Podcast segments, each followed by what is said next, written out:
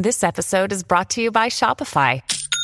Forget the frustration of picking commerce platforms when you switch your business to Shopify, the global commerce platform that supercharges your selling wherever you sell. With Shopify, you'll harness the same intuitive features, trusted apps, and powerful analytics used by the world's leading brands. Sign up today for your $1 per month trial period at shopify.com slash tech, all lowercase. That's shopify.com slash tech.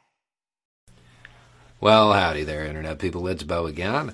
So, today we're uh, going to talk about some students who uh, refuse to shirk their duty of knowledge. And uh, we're going to answer a question that I've never had an answer to before, that I've been asked for quite some time. Um, the Republican Party in the United States has spent a lot of effort demonizing education of various sorts, trying to make ignorance a duty and knowledge a crime. They have put out lists of books that uh, they don't want students reading, that are questionable, objectionable. They have uh, pushed to revamp the way history is taught and would rather mythology be taught in place of history the response from students has been more pronounced than uh, the response from a lot of people in the Democratic Party. Uh, you have essays, op eds, being published in major outlets that are basically telling parents to, quote, chill out.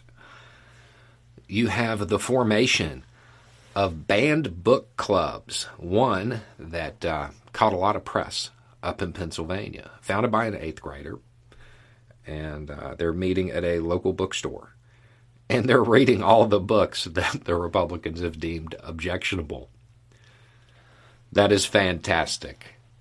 That, that that's wonderful. Um, I would like to thank the Republican Party for creating the next generation of activists. It's it's beautiful to see. The kids are definitely all right.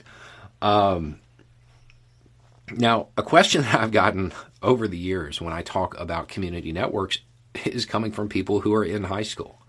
How do I start one? How do I sift through people who would be interested in this? And I'd never had an answer before because I'm not one to tell people in high school, hey, go meet, meet strangers off the internet or uh, try to arrange your entire social life around this. You know, it has to be something that's organic, but finding something that would appeal to people in high school that would also serve as a litmus test for whether or not people would actually be active, that's been hard. I've never really been able to come up with anything. I would like to thank an eighth grader in Pennsylvania. Banned books are the best books. And uh, students in high school who would devote some free time to reading books like that and discussing them, those are people that will be active in your community. Those are people that want to make the world a better place and are willing to invest the time to do so. So if you've ever asked me that question, there's your answer. Um, that would be a wonderful uh, gateway into getting involved in real world activism.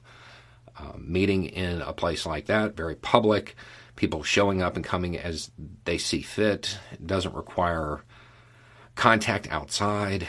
It, it, can be arranged just to be from your high school or middle school or wherever. Uh, I guess eighth grade's middle school there. Um,